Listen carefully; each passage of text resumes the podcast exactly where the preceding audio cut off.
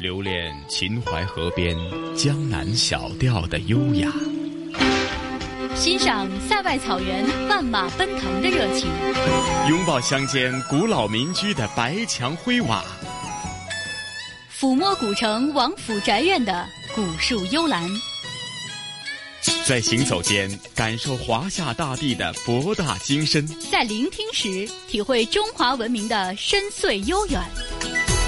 这里是华夏之声台和香港电台普通话台联合制作播出的《魅力中国》。收音机旁以及国际互联网上的所有的海内外的听众朋友们，大家好！欢迎大家又准时收听由中央人民广播电台、华夏之声、香港之声和香港电台普通话台联合为大家制作的《魅力中国》。我是普通话台的晨曦，晨曦你好，收音机旁的各位听众大家好，我是华夏之声、香港之声的主持人杜伟，欢迎大家呢在每周同一时间哈来关注我们的《魅力中国》节目。是啊，杜伟，那这一期《魅力中国》的主题内容又是在哪方面呢？本周的《魅力中国》，我们来要来和大家一起分享的是我们本年度哈最后一次的先生。这样的一个特别制作哈，因为我们的在之前也和大家说了，其实我们为大家来介绍的这些先生哈，呃，他们呢是代表着对一种某个领域的传承，当然也代表着我们对他们的一种敬意啊，因为呃，他们呢在这样一个市场经济大潮的这种奔袭的时代啊，依然能够呃耐得住寂寞，然后呢坐在冷板凳上，然后去做自己的研究，挡得住诱惑哈，为我们的后辈呢做人也好，做事也好呢是。点亮了一盏明灯，非常厉害。相信呢，听众朋友对于咱们在呃过去的好几期的这个先生专题系列当中，在各行各业当中的一些名家大腕，他们都有自己独树一帜的这个在专业上的造诣。而且呢，刚刚杜伟也提及了，就是他们那种高风亮节的那种坚守自己在科学或者那个领域的那种信念呢，在时下的那么啊浮躁的社会环境当中，你会觉得真的是对他有一种。肃然起敬的一种敬意在里边啊！是的，那之前呢，我们为大家已经介绍了有很多位先生了哈，大概应该有十位了。那今天呢，我们为大家来介绍的呢是另外的三位先生啊。这三位先生呢，呃，在各自领域当中啊，也都有自己的。独到之处，比如说我们今天认识的第一位先生乌仓平先生，他呢和香港啊有一点渊源，因为他呢是一九二二年生于广州，一九四六年的时候呢毕业在香港广州的岭南大学。嗯，是啊，提到岭南大学，我相信呢，可能对于教育方面比较有呃了解的听众朋友，想必就知道呢，其实呢，在我们香港的岭南大学呢就叫岭南大学，前面是没有香港两个字的，因为呢岭南大学。原来也是在广州呢，有着呃自己非常呃深厚的根源。那甚至现在广州的中山大学有部分的建筑呢，其实就是以前的岭南大学。你看。呃，晨曦给我们大家呢是好好的把岭南大学的这个大概的情况给我们做了一些介绍哈。其实呢，为什么刚才说是香港广州岭南大学？那刚才晨曦的介绍，大家可能会或多或少有一些了解哈。呃，在这里要特别说到的是呢，乌仓平先生啊，他当时毕业在岭南大学的呃经济学系，当时呢他是学经济的。但是呢，呃，在他五十岁的时候呢，哎，这个年龄特别重要。五十岁对于很多人来讲，可能五十岁会觉得，呃，要畅想一下自己，比如说以后啊，呃，退休之后的生活，或者是呃老年以后的生活。但是对于乌仓平先生来讲呢，他的五十岁呢是一个人生的转折，因为在那个时候呢，他从经济学跨界啊去学习，然后去研究人口学啊，这个。呃，变动呢，对于很多人来讲，觉得是非常不可思议啊！五十岁的一位呃先生哈，在那个时候去转换自己的专业啊，确实不容易。嗯，的确，呃，我们都说隔行如隔山，尤其是在学术方面哈，到了五十岁才将自己呢，平常已经是呃颇多研究的一个学系呢，转到另外一个学系，而且他新的这个学系呢，也是跟呃这个。人类的未来的发展，或者呢整体的社会的结构，或者整体的社会发展呢，都有着密切关系啊。是的，而且呢，乌苍平先生啊是参与了我们国家第一次的人口普查，为计划生育政策呢是建言献策。那他还创办了我们国家第一个人口研究机构，第一个人口学系，还有呢就是第一份人口学的学术期刊。那当年呢，他呃在提出这个计划生育这样一个想法之后啊，也马上哈就预见到，也提出了如何应对老龄化的这样一个问题。嗯。好，那接着下来呀，咱们就事不宜迟，马上聆听啊乌苍平先生的专题，好吗？好的，我们来认识乌苍平先生。莫道桑榆晚，仍存万里心。退休之后，他出了有六七本书。现在他是眼睛不太好了，他就是用口说的方式，然后我们可以给他打出来。乌苍平，一九二二年生于广州，一九四六年毕业于岭南大学经济系。一九五零年获得美国纽约大学工商管理硕士学位，一九五一年回国执教于辅仁大学，后并入中国人民大学。他参与了我国第一次人口普查，为计划生育政策建言献策。他创办了我国第一个人口研究机构，第一个人口学系，第一份人口学学术期刊，培养了新中国第一批研究人口学及老年学的硕士、博士。是我国人口学、老年学的开拓者和奠基人。九十五岁的老人大抵应是有些迟缓、虚弱的，但乌苍平先生却行动敏捷，声音洪亮，说到兴奋处腾身而起，全不见耄耋老人风烛残年的模样。我这一辈子，我认为啊，我还是很幸运的。医生里面呢，我没有因病住过医院。我的零件呢，全都是原装的，除了牙、下牙基本没有，是假牙。吴昌平佐证自己幸运的另一点是，即便在战火纷飞的年代，他也没有失过学。年幼的他随家人从广州逃到澳门，从澳门再到香港，在日本侵略者的铁蹄下辗转求生。也正是。这样的经历让他一九五一年毅然携妻而回国。我是这样幸运的一个人呐！一九两年的大学还有出国留学的好多年。不管怎么样，我已经占了很大的便宜了，所以我就觉得我应该回国，用知识来回报祖国。一九五三年。吴昌平参加了全国第一次人口普查，由此和人口学结了缘。原来我们认为中国人呢，就四万万同胞，第一次人口普查出来以后啊，我们的人是六万万，所以我觉得中国问题严重了。但后来啊，讨论人口问题啊，变成禁区，马仁初、陈达都是全国最知名的社会学家，都全军覆没了。人口问题自此成了高压线。直到一九七一年，中国加入联合国，国际社会认为人口问题最严重的是中国，这一研究才又提上了日程。但那个时候，吴昌平已经五十岁了。所以真正的搞，我都将近五十岁才搞人口。要是我活到六十岁，我就没搞多少年了。我活到九十岁，我搞了四五十年了。所以这跟着健康啊还是很有关，所以我还是运气的。在很多人看来，五十岁距离退休已经不远，但是对于乌昌平来说，那才是他一生学术生涯的真正开端。一九七九年三月，由乌昌平起草的全国第一个向上报送的人口研究报告，对控制我国人口增长的五点建议递交国务院。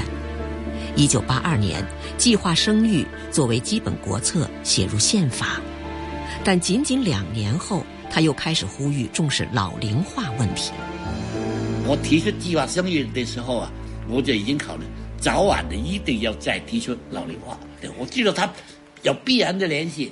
当时我的国务院起草一个研究报告，我就建议中国要严格控制人口，提倡一个坚决杜绝生三个。结果实际上只能准许生一个，老龄化的一定加速了，所以我很快啊就开始提倡要建立老年学习一门。当时还有人呢认为我破坏计划生育，但计划生育也是我提出来的呀。我就不会破坏呢。未富先老的中国社会该如何应对人口老龄化？吴昌平认为，一是让劳动力充分就业，二是提高全民健康水平，健康老龄化。他笑称这两点自己就是活招牌。身体好，所以八十三岁才离开人大人口所的办公室。退休后，平均每两年都会有新书问世。现在还有两本书要出，一本叫《新修的社会老年学》，第一版出过了，第二版不能不修改。另外有本书啊，写个老人价值论，这个提纲，很多人觉得老年人书书里面就挂过名了，我不挂名了。吴苍平评价自己的一生。迈过每个沟坎儿，他都称之为幸运。但在学生江向群看来，与其说幸运，不如说先生乐观。少年时代七皇终日的迁徙也好，浩劫之中的三次下放也罢，光是发妻李雅书教授瘫痪在家的二十年，日子都够难挨。但这些他从来不说。是二十多年时间，对于一个病人在家里头，他是都是能够以积极的心态面对这些事情。他实际上一直在照顾伺候，但是没影响工作。不是呃，像有的人一味的抱怨，呃，但是向前看，把过去的事情能够放得下，呃，对未来一直是抱有进取的精神。每天六到八小时的读书写作。眼睛花了，拿着放大镜看；打字费劲，就培养保姆代劳。外文原版资料行距狭小，于是看一遍换一种颜色的批注。吴昌平在身体力行着他的老年价值论，与岁月争朝夕。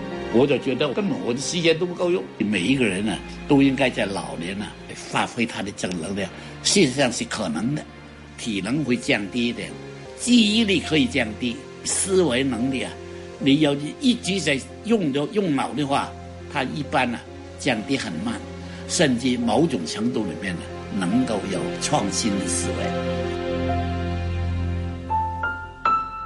我是记者刘一晨，时间的河流无疑是残酷的，有些人求渡，消解了健康与曾经的壮志满怀。但吴苍平先生却用自律与达观作桨，扬帆近一个世纪。他的扁舟之上留下的都是岁月的馈赠。采访当中，他不断用手在双膝上轻抚，我以为他是和一般老人那样畏寒，他却说这是使自己腿脚保持灵活的自创按摩。先生每日八小时的工作，或是在客厅，或是在书房，无论哪里，一抬眼。对面墙上都挂着夫人和子女的照片，夫人已经故去，子女都在国外，吴昌平却不愿离开空巢，投奔子女。他说：“想孩子时随时可以视频，但自己在国内还有那么多研究可以做，他还有时间、有健康、还有价值可以创造，那便不能停歇。”那刚才呢，我们认识了乌仓平先生哈。那现在大家应该也都知道，每一个城市，或者说我们身边的香港也好，还是内地的很多城市也好，都面临了。老龄化的问题啊，如何把这个问题解决好？相信呢是除了政府部门的去思考之外呢，很多的学者啊、专家啊也在积极的这个建言献策。呃，那说完了乌苍平先生，呃，晨曦，我们下面再来介绍一位先生。这位先生的研究呢，呃，和乌苍平先生相比呢，我觉得他可能呃大家并不是特别的熟悉。他联系的呢，主要是高温超导技术方面的研究。他叫赵忠贤。杜伟啊，一提到这个超导呢，马上就觉得跟很多高新科技有密不可分，甚至说在超导方面的研究或者每一次突破呢，都是代表了一个国家或者地区在该项的这个技术方面的一个。重要的里程碑耶。嗯，是的，其实呢，这个超导方面的这种研究啊，应该就像晨曦说的一样，呃，确实哈存在着很多很多哈，大家可能呃不曾想象到，或者说呃很少接触到的一些非常专业的知识。但是呢，有一点可以认可的就是呢，赵忠贤先生啊，呃，为这样的一个研究呢是。奉献了自己很多的心血，呃，一直呢，呃，和他的团队哈，在这一方面呢，来做出很多的努力。比如说呢，他和他的团队合作啊，独立发现了液氮温区高温超导体，也发现了啊，比如说呃，系列。五十 K 以上铁基高温超导体，并且创造了五十五 K 的记录哈。那在二零一七年的时候，他还获得了国家最高的科学技术奖。二零一七年呢，还获得了呃影响世界华人大奖。这两个奖项呢，是足可以证明啊赵忠贤先生在他的领域当中所做出的贡献。是啊，或许我们听起来超导呢是一个非常高的一个技术，甚至有点高不可攀哈。那实际呢，或许呢。当超导它在科技方面的这这个运用，最后呢还是服务于人类的哈。那到底这个超导和我们的距离有多远呢？还是我们对它有多大的了解呢？那没关系哈。那接着下来，咱们就聆听接着下来呢啊赵忠贤先生的专题。那希望大家对超导以及啊赵先生啊对这方面的研究所付出的努力和心血，让大家有所共鸣。他爱憎分明，所以性格很鲜明的一个人，都知道他这种非常直率的性格。因为科学上越直率越好，用不着去绕弯子。因为科学它一是一，二是二。赵忠贤，一九四一年出生，中国科学院院士，中国高温超导研究奠基人之一。人类发现超导百余年来，高温超导研究总计有两次重大突破，他所在的团队都做出了重大贡献。独立发现液氮温区高温超导体，以及发现系列五十 K 以上铁基高温超导体，并创造五十五 K 记录。二零一七年荣获国家最高科学技术奖，同年获得影响世界华人大奖。我做研究时候，真的从来都没想到拿奖。我的个人想法，我们做科学研究，实际上是在为人类的文明。天天加瓦大了点就加上一滴水吧，就汇集到了人类文明的长河之中。第二个就是满足国家的科技发展的需求。一九八七年，美国物理学会年会在纽约举行。这个被称为物理学界摇滚音乐节的大会，临时增加了高临界温度超导体专门会议，只能容纳一千人的大厅挤进了三千人侧耳聆听。报告从晚上十九点三十分开始，一直讲到凌晨三点十五。四十六岁的中国科学家赵忠贤是当晚五十一名报告人中最耀眼的五个特别报告人之一。只有五个特别报告，其他都是每人讲五分钟，一直讲到早上三点。那是那个年代中国人在国际学术舞台上少有的亮相，同时也标志着中国高温超导研究跻身国际行列。超导体在能源、医疗、信息、交通等领域具有重要的应用价值，是二十一世纪战略性技术储备之一。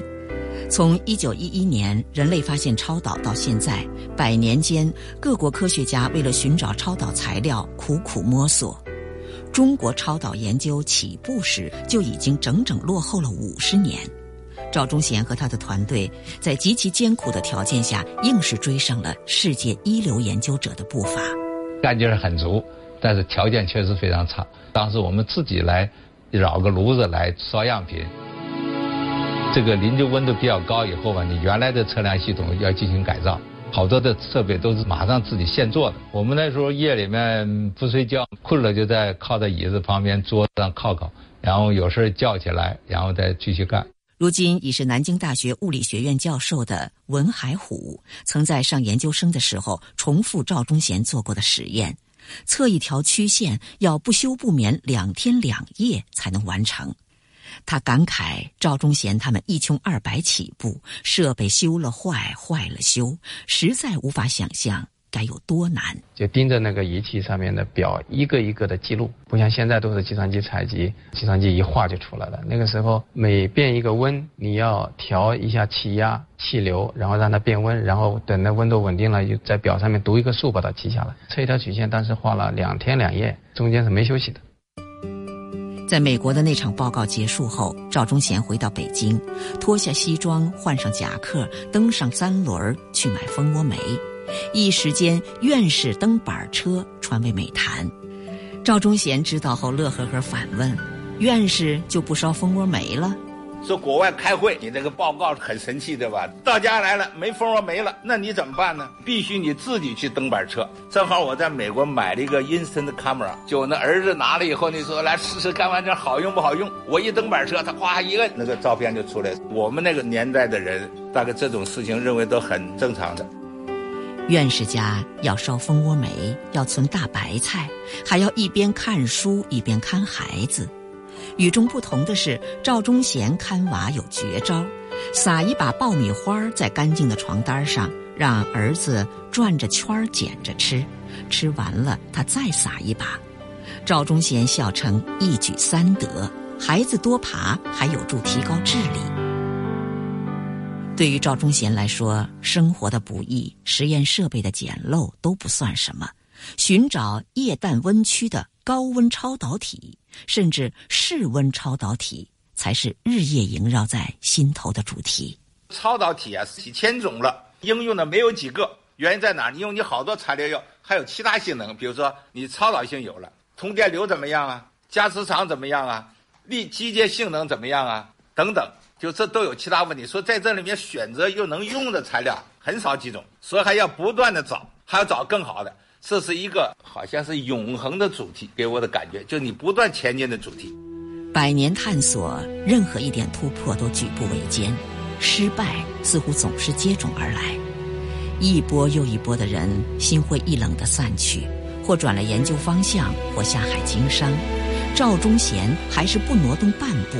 铁了心要扎根超导研究，热爱它就是热爱它。想做探索高温超导体的话，我这个思想、这个方向没改变过。毕业于中国科技大学的赵忠贤念旧，他常常会想起寒冬腊月，课上到一半，讲台上的先生吆喝着大家一起跺脚取暖。也记得张宗穗先生，再冷的天儿，常能讲出一身汗，热得要脱掉蹭满粉笔灰的毛衣。他当然更不舍得忘记当年先生们的教导，安心为国家做贡献，哪怕苦守冷板凳。给我们上课的有严继池，力学系上课呢是钱学森，给这个数学系上课呢是华罗庚。他们上课的时候呢，不管教学大纲，他想怎么讲呢就怎么讲。科大的力学系的第一届学生到了应该是暑期毕业，钱学森是系主任。说他们的基础啊还没打好，晚毕业半年，再补基础。我们那时候也没有太想太多，就是你要好好学习，科学上呢能够自己老老实实干事情。板凳坐得十年冷，凭借超导研究获得国家最高科技奖，年逾古稀的赵忠贤却没有半点停歇。他心里较的劲儿，就是超导研究突破的每一步，中国人绝不能再落下。要走在前面。我们经过一番努力，也许没有得到重大的结果，但是我们做的东西就是给后人，对下一代人，他们会在这个基础上会有所发展。我是记者冯慧玲。老家辽宁的赵忠贤有着东北人的幽默。别人问他一辈子耗在超导一件事儿上不枯燥吗？他答：我们每天也有新发现，就跟爱打麻将的人一样。分大壶小壶很有意思，别人开玩笑说他最初的那些设备实在是土得掉渣儿。他一本正经地解释，那些土大炮可都是有功之臣，绝口不提当年到底有多难。可是心里哪能没有遗憾？他也忍不住感慨，当年要是有现在百分之一的条件，我一定比现在做得好。不管中国的超导研究被世界瞩目，还是经历低谷，他始终不离不弃，就是因为他坚信。大树只有扎根下去，才能枝繁叶茂。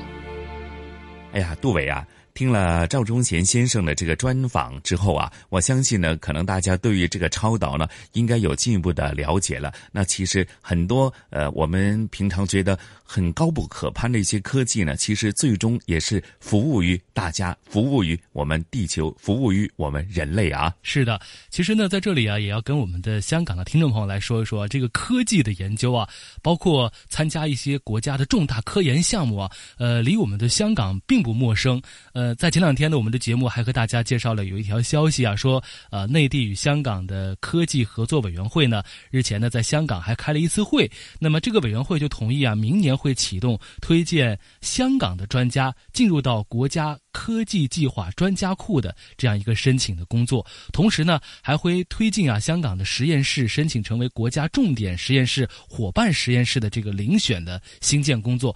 从这两方面都可以能感觉到，以后呢会有越来越多多的。香港专家来进入到国家科技研究的这个非常尖端的领域，同时呢，呃，也有更多的香港的一些重要的实验室哈，参与到一些国家的科研项目中了。嗯，是啊，的确，那我们更为值得期待的就是，当这些呃合作呢越来越频繁、越来越密切的话呢，可能研究出来的成果呢是更值得大家去期待，更加造福于我们的啊！好，希望大家密切关注哈。好，接着下来我们介绍另外一位先生啊，杜伟。其实听到的他的名字呢，我相信可能许多听众朋友们应该是不陌生了。嗯，是的，每次听到他的名字的时候，我就会想到那首歌《北京欢迎你》啊。对啊，是马上联系到了福娃，是吗？对对对，联系到了北京二零零八年的奥运会哈。当时这位先生呢，为北京申办奥运会设计了申奥的标志，还有吉祥物福娃。说到这儿，大家一定会脱口而出他的名字，就是韩美林先生。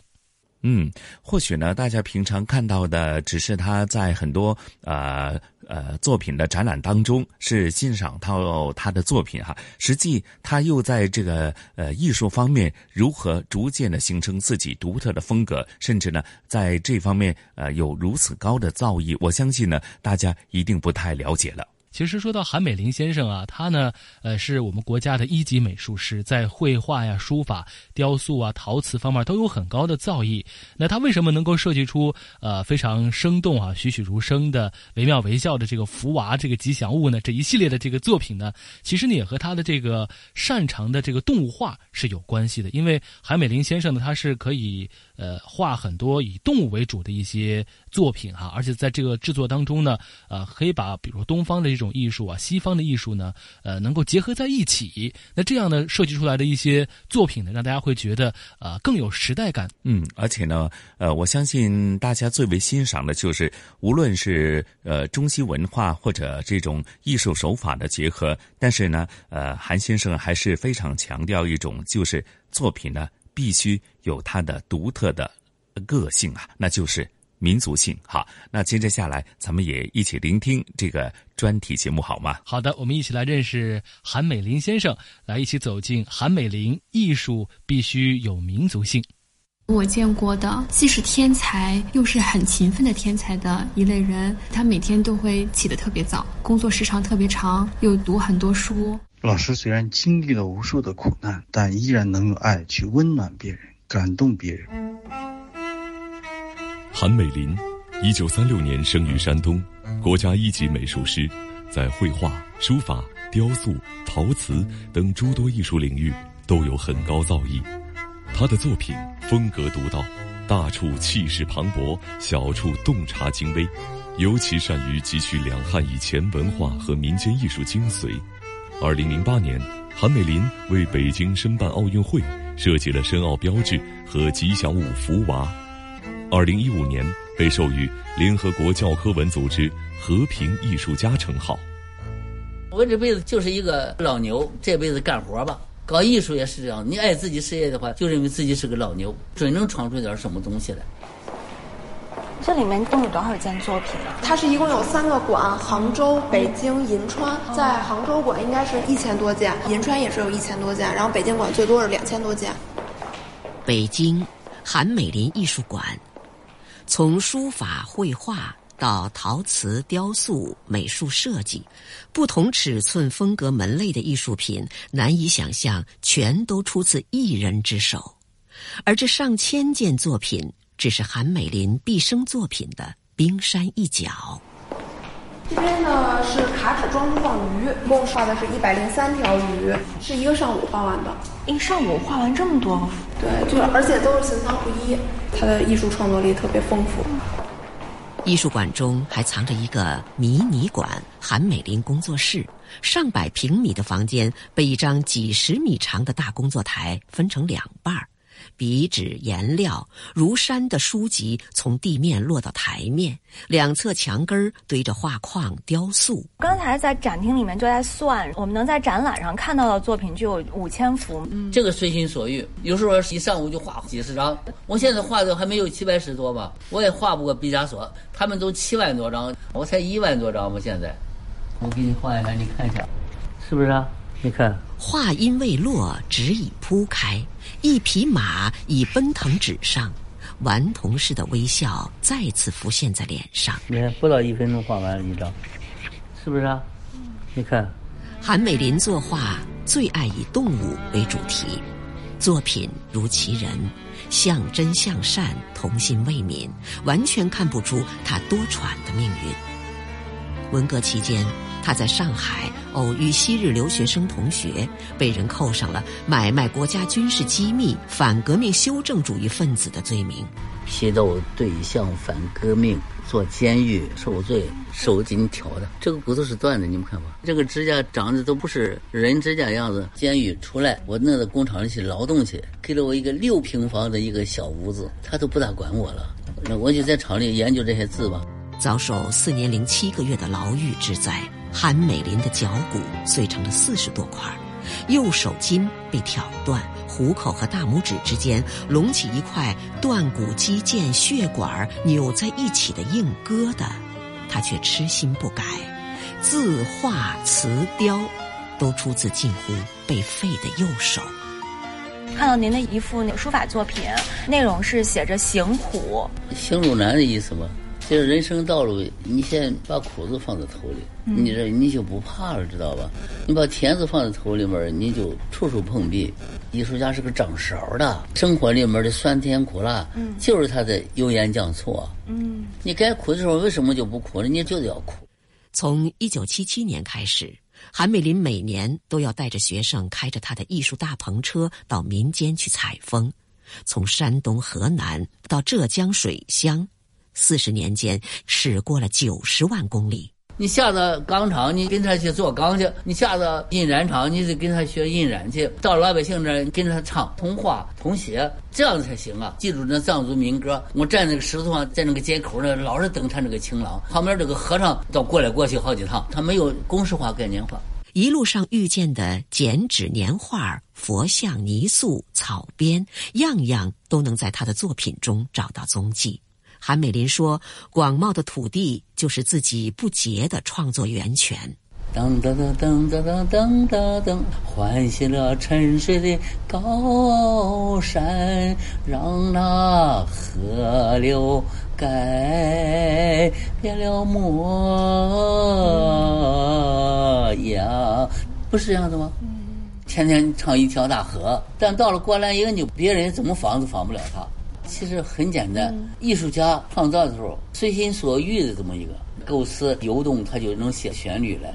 画画也是，听他脑袋管里面在游动，这线条就等于旋律一样嘛。这个一个民间的东西，一个古代的东西，它都是没有条条框框，它没什么限制。您是觉得民间和远古的东西特别容易接近艺术的本质？对，艺术没有法的，这就是艺术的规律，三面五调，七法八法，学出来是个匠人。向着民间，向着远古。上世纪八十年代，贺兰山峭壁上祖先凿刻的捕捉图案，让韩美林震惊于这种古老的现代美。发现了这个贺兰山烟花，哇，顿悟啊！它让我艺术有一个转折点，我必须走中国的道路。世界任何东西都可以国际化、全球化，唯独一个艺术，要是全球化了就完了，你一辈子也走不出去。它必须有有民族性。韩美林艺术馆中有一幅三层楼高的作品，浓淡相间、错落有致地排列着一个个字非字、画非画的象形符号，这就是天书的一部分。二零零六年，天书完成，收录了他三四十年间搜集的几万个古汉字。虽然这些字的意义已经淹没于历史。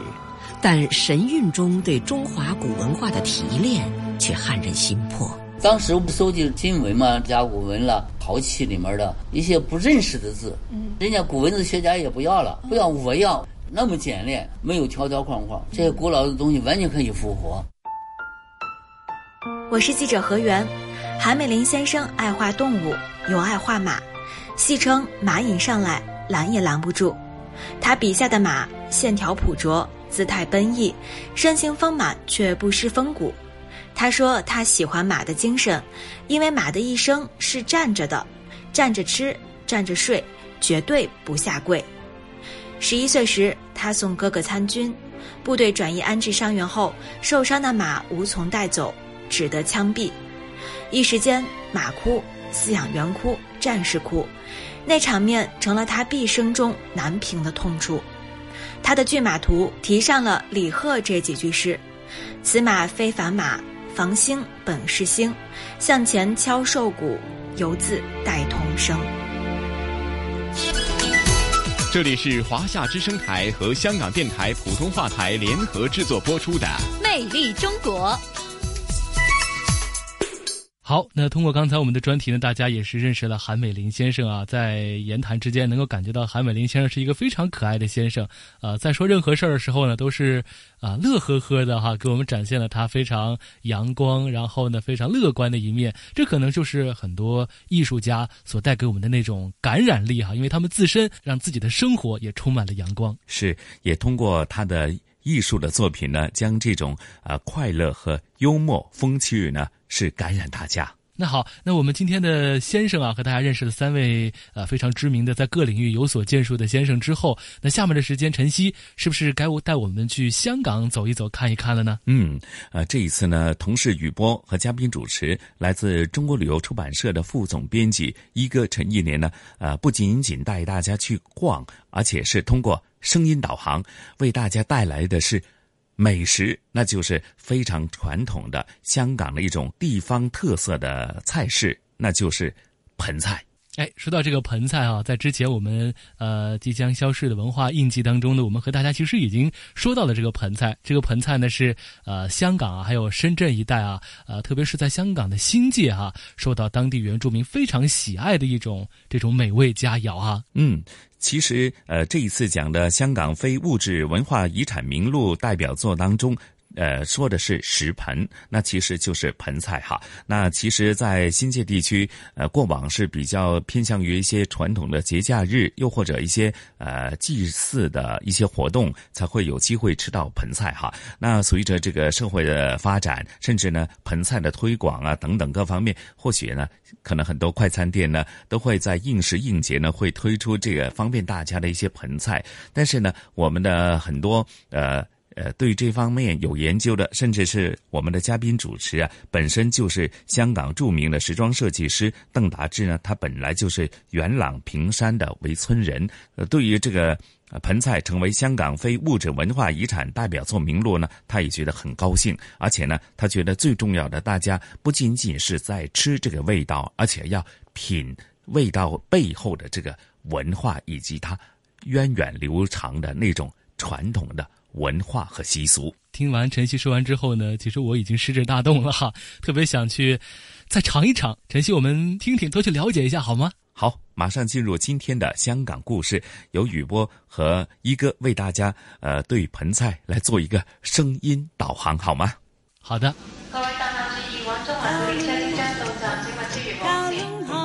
传统现代相映成辉。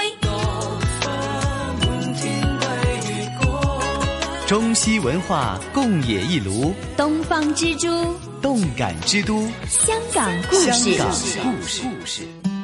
欢迎来到香港故事节目时间。节目当中，雨波非常高兴，请来香港中国旅游杂志副总编辑陈一年一哥，你好，你好，大家好。香港的非物质文化遗产代表作名录当中啊，那么终于我们这一集呢，又即将又讲回这个吃 吃喝的一项了啊。自己讲起来还是有点点不习惯啊，食盆。但是呢，以前就知道盆菜，那么这一次呢，就请一哥讲解一下这个食盆的文化。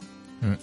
呃，我理解啊，就呃这一次入选啊，成为呃非物质文化遗产啊，呃说的还不只是个吃的问题啊，就是哎实际上讲的是饮食文化，饮食文化一种饮食文化，就是一种在新界的乡村啊流行的一种饮食文化。嗯，而这种饮食文化呢，其实就随着这个呃乡村的一些都市化，也带进了城市，就是成为呃一种呃呃融进了啊、呃、城市的啊嗯呃一种饮食文化啊，在香港的人都经常会接触到啊，对，都吃过这种食盆啊。呃，我们比较习惯的的的说法就是盆菜，盆菜嘛，啊。对对对。啊，它是一个这个保存至今的一些独特的一个饮食文化，几百年的一个历史了。一向以来几百年来都有这样的一个习惯，就是凡是有一些重大的节日啊，或者哎乡村里办喜事啊，就是、嗯。呃能够影响整个村子的啊，往往都是、呃不光是说呃自己一家一户的啊，嗯，哎，那是等等于是一个乡村社会本身啊一起啊在进行的这么一一种活动啊，那就是呃譬如过年呐、呃呃譬如就每年的呃正月十五啊会有点灯的仪式啊，就是等于是过元宵啊，嗯，呃还有呢就是呃新屋的入伙呀，譬如在乡村建了新的房屋啊，入伙，哎、需要请大家吃一顿啊，也是用这个形式。嗯，呃，还有就是呃呃婚嫁呀，呃，甚至到一些祭祀活动啊，祭祀活动其实是常有的。嗯，呃啊，就包括的呃呃祭祖啊啊，呃或者是。呃，还神呐、嗯，呃，或者是祠堂的一些重大活动啊，就是呃宗族的一些活动啊，嗯啊、都会啊、进行啊、一种聚餐啊，这种聚餐呢、很有乡土味啊，而他吃的呃菜式呢，往往都是用盆菜，嗯。啊，盆菜呢就是怎么一回事呢？就是哎、用一个很大的容器啊，一般来说是有木盆的啊，也有啊、这个陶瓷盆的，嗯。呃也有啊，现在流行的是金属嗯金属盆，嗯。因为它啊比较容易清洁啊，嗯呃嗯也结实不容易打坏啊对，啊这样呃在这个食盆里边嗯。啊，就装进了很多种菜啊，嗯。呃一般都达到十几种。啊，十几种啊，十几种的菜肴啊，有有肉啊，有有鸡，有猪肉，呃，有这个啊、香菇，呃，萝卜，呃等等啊，嗯。就是十几种。还有呃，我比较喜欢的就是腐竹这一类的，啊，对啊，那么它这些食物啊放进去这个盆里面，其实还是有讲究的哈。一层一层啊，嗯每一层一类呃食品啊，就、嗯呃摆得很整齐。好看的、比较名贵的食材，往往放到上面去。嗯哦哦这样这样端出来呢，那就比较吸引眼球啊，啊对，啊吸引眼球啊。呃，还有就是底下呢，往往一些就是一些比较能够吸汁液的，就是那个呃酱汁啊，就是能够、嗯能够吸收这些菜肴的对啊，就是这些汁儿的啊，嗯。呃，而且也有一种倾向，就是下边那个比较解腻，因为你上啊、刚开始吃的那些呢、啊。都是呃肉啊这啊这一类啊啊。到了底下那个时候都有点腻了，吃腻了，哦那就下边的有蔬菜啊、有萝卜啊，还有这个啊腐竹啊，嗯嗯，就豆制品啊，解解腻啊。嗯哎嗯，这样呃，你感觉上呢，反而觉得越吃越浓啊，就那个味儿啊，因为哎哎，好味道在下边了，呃，这个是呃，不但风味好啊，而且呢，也吃一种气氛，嗯。啊，因为一围台啊，就是一一桌人啊，呃，围着呃这个食盆，就是这么一盆啊，就是没有别的，一般来说没有别的菜啊，可能会加点酒啊，嗯。就是这样呢，呃，有一种呃很热闹的气氛，嗯，大家是围坐啊而吃啊，呃，并且呢，呃，它也有一种象征意义，就是团圆啊，团团圆圆，所以经常都说啊。这个盆菜宴，盆菜宴哈，都是这个嗯。一种团聚的一个感觉啊，大型的宴会，几十席上百席这样的哎，规模很大，嗯，经常是不单是一个村，可能是周围的村都请来了，在空地上啊就摆上上百桌啊。啊、那个呃，气氛非常热闹，有的还搭台唱戏啊。哇，哎，像嗯这样的一种气氛呢，你别的一种吃法，像在酒楼里边那是不一样的。嗯嗯嗯嗯，而且真正的这个传统烹煮盆菜的这个任务啊，其实是蛮辛苦的啊。对，看来要有很多人一起才能够把它制作好。那就是这个村子，如果他主办了一个一个盆菜宴呢，嗯。啊，就是呃里边要有啊有经验的师傅，嗯，要有很多的义工啊来帮忙啊，呃在。呃，过去啊，就是以前还烧柴火的时候，嗯，还就那个整个制作的过程分三天啊，三天啊，第一天是砍柴，哇哦，砍了足够的柴火，还呃讲究的呢，还必须是荔枝木的柴，就是荔枝树啊，哦，哎，那个年代呢，就是香港有很多的荔枝树的荔枝林啊，呃，用荔枝树烧的菜。才特别有风味儿。嗯，为什么这样说？呢？这个叫做围头风味哦、就哎，因为不是真的烧出荔枝的风味哎，不是不是，就是这这种柴火呢，就是呃耐烧，材质的问题，对啊，耐烧啊呃而呃所谓围头菜呢，有很多都是要用慢火慢慢烧的。啊，哎，譬如像焖猪肉是其中的主菜啊，就是也也叫做围头猪肉啊，嗯，猪肉呢要。呃，用十多个小时啊来去泡制的，哇哦，哎，所以呢，不用这种柴火怎么行？看看能不能找到一个机会哈，来体验一下这个最传统的这种烹饪的手法了哈。那么这个只是第一天的工作啊，那么第二天还要准备哪一些的啊？那就是准备新鲜的食材了啊，通常都不用啊冷冻的啊，这这些呃都要呃鲜的，嗯，新鲜的啊，因为呃。这种食材啊，这种呃呃食物呢，不但是为了给给自己吃，嗯，还要拜神祭祖的，嗯啊，这个表示一种尊重啊，所以呢，一定要最好的食材，嗯啊，像鲍鱼啊、花椒啊，嗯嗯，呃，大虾呀，啊，蚝豉啊，嗯啊等等啊。哎，这些就越越吃越名贵了啊！对对对啊！不过无论如何，一定少不了这种围头猪肉。这就是第三天的一个第三天重头戏啊！对，重头戏就是焖猪肉啊！嗯，先是用啊猛火烧啊，然后呢用慢火的慢慢的炖，嗯啊，一直让它变成了很柔软啊、香浓啊，嗯，又不肥不腻，因为。经过这个猛火以后呢，出了油了，那个油就、哦、就已经给逼出来了啊啊，然后就是慢慢的让它这个变软啊，就是非常好吃的啊。嗯，哎，我们现在是怕胆固醇高啊，一 年不是这么多次哈。啊，那么其实有机会的话，还可以稍微尝一下啊。嗯、尤其是在中午，我们要这个节目播放差不多午餐的时间，说着说着口水又流下来了啊。那么看看这个不肥不腻的围头猪肉，在这个盆菜宴当中啊，那么大家一定要找机会来品尝一下。哎，这种盆菜呢，其实很有来头的。嗯，呃，传说是这样的，就是呃，当年啊，蒙古大军啊，嗯，追杀当时的末代皇帝，一个是呃端宗啊，一个是帝昺啊，哎、呃，他们在文天祥、嗯、陆秀夫啊这些忠臣的呃保护下啊，就逃到了香港啊这个地域啊，嗯、当时还不叫香港啊，哎。在新界一带啊，因为当时真是饥寒交迫啊，就是那逃亡嘛，哎，呃，而当地的老百姓啊，就是知道皇帝来了，就非常的啊热情的呃为他们呃解决困难啊，就包括就是送出各种各样的食物，嗯，而这种食物呢，呃是来自呃各家各户的啊，每家都啊弄一种菜，然后就装在一个大盘子里边啊，就哎。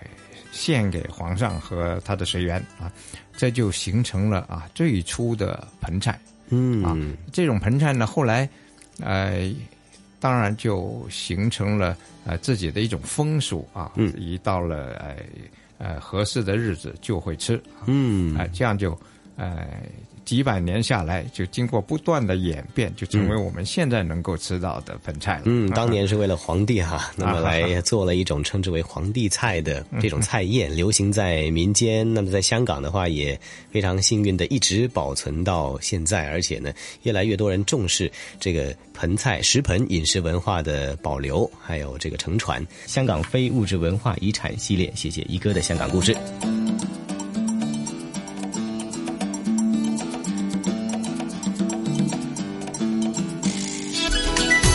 这里是华夏之声台和香港电台普通话台联合制作播出的《魅力中国》。啊，那听完刚才的香港故事之后呢，呃，说实话，我还是特别的怀念这个盆菜的味道，特别喜欢吃盆菜里边的，比如说冬菇，哈哈，还有这个肉，还有很多的这个海鲜哈，觉得味道非常非常的亮。呃，特别是现在呢，在北京哈，呃，也有一些这个从比如说广东啊、香港来的一些呃食店呢，也推出有盆菜，这个味道呢，虽然说有一点点差距，但是我个人觉得。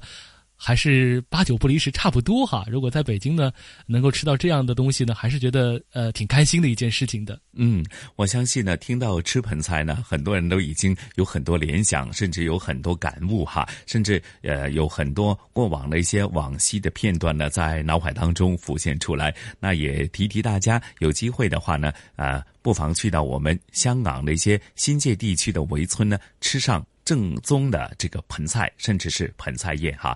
哎，说到这里啊，咱们在讲这个味道的时候啊，哎呀，杜伟啊，咱们今天的节目时间很快又得告一个段落了。是的，呃，非常的感谢大家在今天来关注我们的节目哈。那么在下一周的《魅力中国》节目当中呢，我们将会继续我们的城市新跨越系列。那下一周呢，带大家去的这个地方呢，很有特点哈，叫金华。这个地方呢，有好吃的。嗯，比如说金华火腿这个地方呢，有好逛的，比如说义乌商贸城哈，买一些小商品。那这个城市有什么样的魅力呢？我们也期待在下一周的时候，带着大家一起到金华走一走。看一看，是的，而且呢，普通话台同事啊，刘明正也会呢去到金华的现场，一同和大家参与这一次的现场直播。那具体的情况呢，请大家留意咱们下星期《魅力中国》的同样的节目时间。好了，约定大家下星期同样的节目时间，不见不散。我们下周再见。